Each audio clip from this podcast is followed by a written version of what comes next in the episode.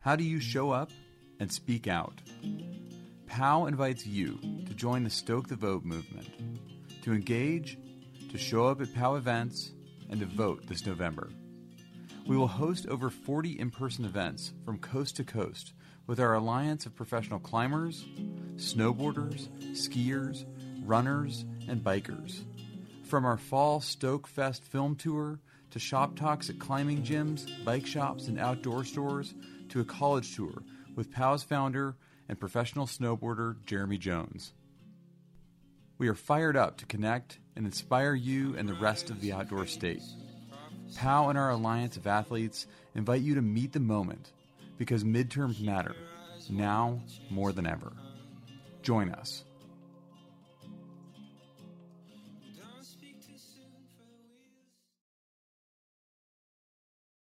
Hi, everyone, and welcome to Life with Fire podcast, the podcast that explores our relationship with wildfire and how we can better coexist with it in the future. I'm your host, Amanda Monti, and today's episode is sponsored by Protect Our Winters, as you heard. Uh, they are sponsoring a series of episodes about how outdoor recreation is impacted by wildfire and we've spoken to a few really great guests for this topic. Um, our first episode in the series was with Jamie Urban of the Outdoor Alliance. I highly recommend you guys go check that episode out as a sort of introductory episode to this series. Uh, we spoke with Dylan Oslager last week. He is an athlete with POW. This week, we're speaking with another POW athlete. This is kind of a bonus episode. Uh, we're speaking with Cody Townsend, who is a professional skier, professional athlete, lives in North Lake Tahoe.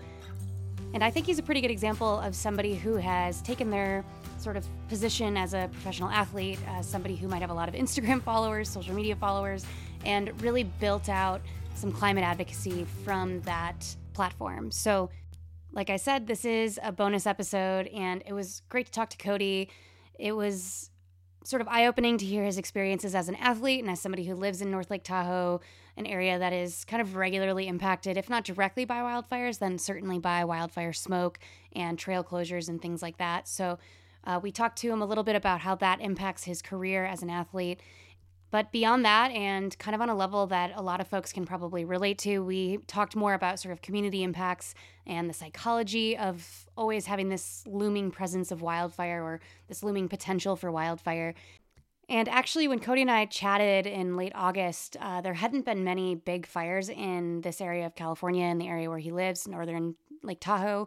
Um, but since we spoke, and actually in the last week or so, the mosquito fire has started burning and is presenting quite a bit of a threat in this area, not only to air quality, but to a variety of communities.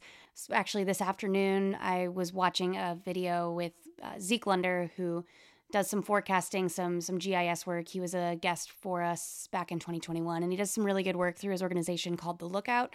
So if you're in the area that is impacted by the mosquito fire, or could potentially be impacted by the mosquito fire, or maybe you're just curious about it, uh, go check out what Zeke's doing. Uh, follow him on Twitter. But I looked at some of the forecasting that Zeke was doing last night, some of the discussion, and we're also we're, we're seeing some blow ups this afternoon on the mosquito. Um, we're seeing you know, where we had kind of blue skies all morning today, and it was kind of a reprieve from the last few days of really heavy smoke. Uh, I'm seeing some smoke kind of coming back into Reno now from where I'm working. So I'm really hoping things clear up here. It is mid September, and I hope for the sake of everybody who lives in fire adapted landscapes as well as the firefighters that this season starts winding down here pretty soon. So, that all being said, uh, it's time to hear from Cody. This is a really quick episode, but we wanted to get his perspective on sort of those community impacts living in an area that sees a lot of wildfire and how emotionally exhausting that can be year after year and with kind of ever worsening wildfire seasons. So, let's hear from Cody. I appreciate you guys listening. Uh, thank you so much to Protect Our Winters for sponsoring this episode, as well as our last two and the next two. So thanks for sticking with us. Uh, we appreciate the support and we hope you enjoy this episode.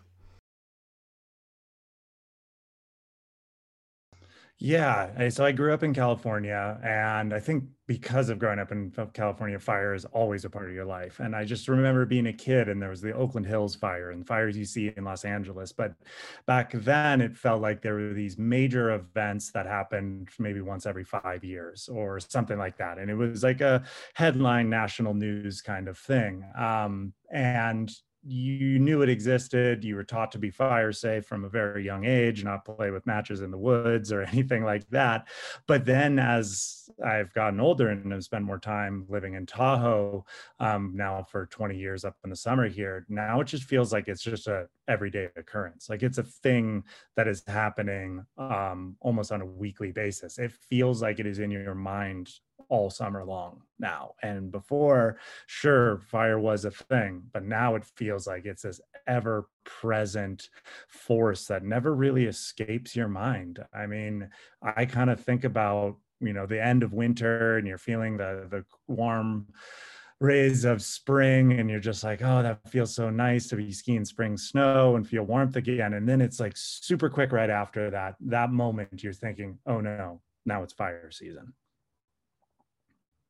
yeah, I'm curious. Like, I've never lived in a sort of fire adapted landscape. I grew up in the Midwest and moved to Bellingham almost immediately, um, except for like a few summers doing fire stuff. But like, how does that affect your like how does that affect your sort of psychology? Like you're always thinking about fire. Is that kind of exhausting in the summer? Like what do you start feeling when you do start smelling smoke or when you do see a smoke plume on the horizon or something in in your backyard it's stressful to be kind of have this in your back of your mind of every day waking up and thinking about the wind forecast for that day thinking of the holiday weekend and the potential fires that might start because of a holiday weekend or just you know, a natural occurrence you know? It, it, i realize like i I make my living as a skier, so I check the winter forecast a lot. But these days, like I check smoke maps and summer forecasts almost as much as the winter now. Like I'm checking every day to see what kind of wind forecasts are out there, what are the fire hazards, and then see if there's any new fires that have started in our area. Like every day I wake up um, and think about like hey is it going to be a smoky day? Are we going to be in for smoke for the next month straight? Um, it's it's definitely a source of stress for sure. Yeah understandably and especially with the caldor being like kind of recent memory were you guys evacuated for that we were not evacuated, but it was the first time in my life I actually packed up the house because there was one specific day where it seemed like if the winds had turned any sort of direction, uh, the fire was going to be kind of enveloping the whole west shore of Lake Tahoe and then could come up north to where I live. Um, it was uh, it was definitely the closest I've felt like okay, things could change quickly here. And it's interesting going through the exercise of packing up your house, um, what is valuable and what is not. Um, it's it's incredible because you find there's actually few things in your house that you're like this stuff I cannot live without.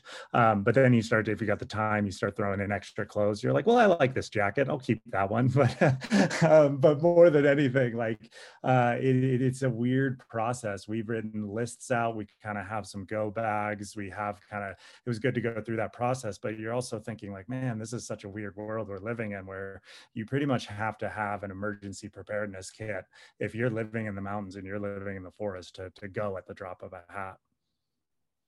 Yeah in what other ways are you kind of preparing your life for this sort of new reality of experiencing fires much more regularly than maybe you did in, in the past well, I can say from personal experience, you know, I started, um, I'm renting a studio in Santa Cruz these days um, because I have a small child. My wife was pregnant last year. We were dealing with heavy, heavy smoke, and you don't want to expose a young child and a pregnant mother to the levels of smoke and pollution that we were dealing with last year. So we were spending a lot of time at my parents' house in Santa Cruz last summer. And then going forward, I kind of feel like, having like some sort of escape. Like I'm lucky enough and fortunate enough to grow up there, and my parents have a little extra studio that I'm renting out now. But it is specifically like, yes, I want to be in Santa Cruz sometimes, but it's also been a, a very heavy factor in like if we get a month of smoke, like I don't want my uh, kid to be de- dealing with PM 2.5s and uh,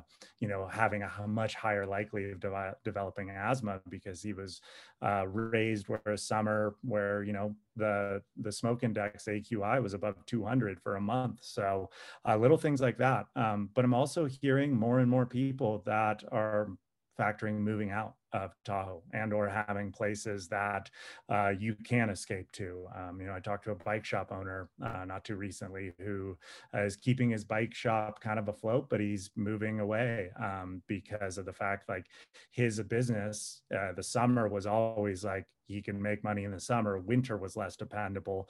Nowadays, summer is less as undependable as winter because you might have two months of smoke and nobody is going to come up here and visit. So I look at it this like definitely a microeconomic level of like individuals going like no I, I i need to get out of here to the macroeconomic level of being like this is really affecting the jobs the the economy and just the the livability of a place like tahoe.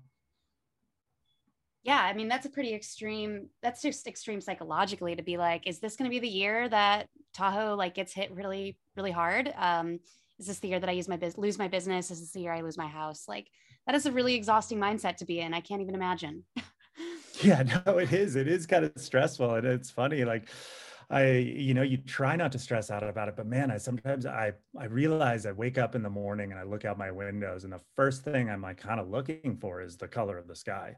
And when you see blue skies, it kind of has a sense of relief, not just like, oh, nice, it's another beautiful day in Tahoe, like it is most days. You just feel like, oh, it's not smoke. Like even this morning, um, for some reason, my wife and I were smelling wildfire smoke this morning, and I didn't know if it was on like a shirt from you know uh, a couple weeks ago that i went camping in or is this like something already building up? And the kind of anxiety like uh, Elyse was walking up and down the stairs going where is that smell coming from? But it's wildfire smoke. Where is this? Close? Is this far? And you just you're in this constant state of like is it going to happen yeah, absolutely. And you touched on like the really profound impacts. Obviously, like not wanting your kid to get asthma is like a pretty significant, probably across the board impact of of air quality and wildfires. Um, I'm curious, like what your life as an athlete, like how your life as an athlete has maybe changed because of wildfires. Is there an impact there? Is there an impact in terms of forest and trail access or anything like that? I mean, on the very most basic level, it's like I'm an athlete and I have to train physically for that. And these days it involves a lot of mountain biking and running. Well, when the AQI is over 100, like I'm not going to go out there and train and getting stuck inside for for a month is not healthy it doesn't isn't good for your job so you have to start thinking like well i got to go somewhere else um, when it comes to access um, you know we haven't had anything specific in north lake tahoe yet but it kind of feels like yet is going to come. Um, they've done some forest thinning actually behind our house, and I knew all the all of the trails kind of got destroyed for like two years because they were doing the thinning. Um, so I haven't had too many experiences with you know destroying access into the wildlands that I go into, the reason why I live in Tahoe. Like if you you live in a place like this because you want to go into the mountains, you want to go into the woods, you want to experience the lake. And the number one thing that's preventing that in the summer these days is wildfire smoke. And considering I would say of the last 10 years, uh, at least half of those years have been severely degraded by heavy smoke for weeks to months on end. You're talking about like losing primary reason why we live in places like this.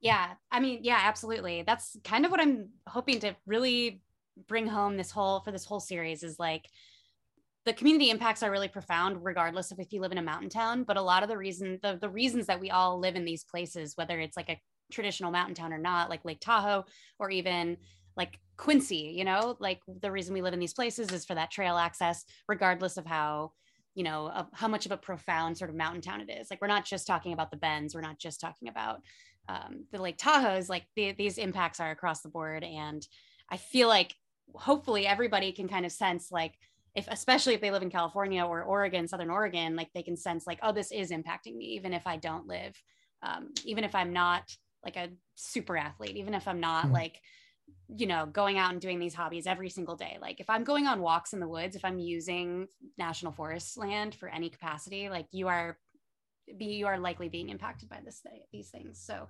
um anyway, that's like a random tangent, but I am curious how you sort of found your way into this advocacy work. Like I, I do kind of consider you someone who does, you know, some really good climate change advocacy and somebody who has kind of bridged into the wildfire conversation. And so just curious what your uh, what the influences were there.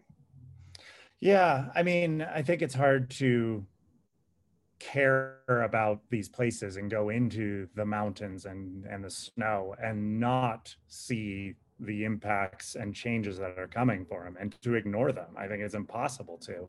What to do about him is definitely the hardest question, though. And I kind of set out little goals for myself. And I, you know, one of the primary things that I've tried to do um, is work on political campaigns and on the uh, on the politics side. So, um, you know, I volunteered, fundraised, and helped a lot on the campaign of Jessica Morse, who is running for CA4. Um, and we talked a lot early on in her campaign before she even announced. And uh, uh, some of the most major issues that we talked about as living up in Tahoe, the things that are I see are most key was housing and wildfires. And now she's running the forestry department for California. So it was really good to kind of see that she had that on her platform for pretty much the Sierra, which she was going to represent. She didn't end up winning the election, but that was a primary campaign platform was talking about wildfire. That translated into a job now for the state government working as the head of forestries in California. So it's kind of nice to see that your impacts, your talks, direct communication with local politicians can have an impact. And I like to focus on some of those small things because I think there's measurable success that can happen from there. Um, when it comes to social media, I talk about it occasionally, but it's I don't think it's necessarily always the best platform to incite change. Um, I truly think face-to-face conversations working for tangible results is the thing that's actually going to change things so we have a chance this um, uh, this upcoming election for uh, for a congressman, Dr. Kermit Jones, who I'm kind of volunteering doing the same thing for. That will that is a climate change believer that believes in forestry management that um, that is outside of just logging, like our old uh, the Tom McClintock, who is a CA4 designation, pretty much just like, his fire wildfire solution was just log it, just cut down tons of trees, which you're like, yeah, I mean, I guess we're not going to have forest fires if there's no trees, but we're also we're trying to keep the trees or at least the majority of them. So um, those are the things that I like to try to do because again, I think it's just impossible to look at the situation that we're living in and try to ignore the changes that are coming to us and the problems that we have as mountain community members. Well, my last question is just if you have any, you touched on this a little bit in your last answer, but if you have any suggestions for action or advocacy for other folks in the outdoor community, um, I liked what you said about just like getting in person and talking to people and not just focusing on social media. But um, did you have anything else that you'd wanted to add? Yeah, I think that's it. I mean, I think it's like set out one little goal for yourself. These problems that we have, like climate change, like fire managements, they seem so daunting and they seem really, really scary. And things, they can make you feel hopeless and they can make you feel like your little thing is not going to incite any sort of change. But the thing is, change comes from each individual doing tiny little things and all those things adding up into something big. So if you do care about wildfire, if you do care about climate change, just set like one little goal for yourself whether that's like uh, helping a local politician or just going to community meetings, um, getting involved in some sort of local club, just one little thing. Those little things go really far. And again, I, I emphasize outside of social media just because it can, it can feel like you're doing stuff and you get a lot of comments and interactions, but I don't know exactly how much it changed. It, I can say it's a great tool to, to get people together to like create in-person meetings, but I think truly things that get done happen in person. So so uh, set a little goal for yourself. Um, it can be the smallest things from recycling to saving up money for an electric car to volunteer for trail building days to just doing one little thing i think is key to like continuing to uh, evolve as communities and make a better environment for us to live in all right guys that is what we have for you for this episode Huge thanks to Cody for coming on the show, and I really encourage you guys to take Cody's advice and find those ways that you can get involved in person and try to make a difference kind of uh, in a new way if you can. Uh, so, setting those goals, finding new ways to engage with your community, finding new ways to help build climate resilience or otherwise advocate for it, and you know, talking to your politicians or helping build trails or getting involved in your local prescribed fire association. There's tons of ways that you can get involved, and so I highly recommend that you guys heed his advice and find your own small way to get involved in the conversation and in this movement. So, thanks for listening. If you want to support the podcast, you can check out our Patreon, it'll be in this episode's show notes. And please follow us on social media or share this episode with somebody who you think might like it. So that's all we have for you today, but thank you for listening, and we will catch you on the next one.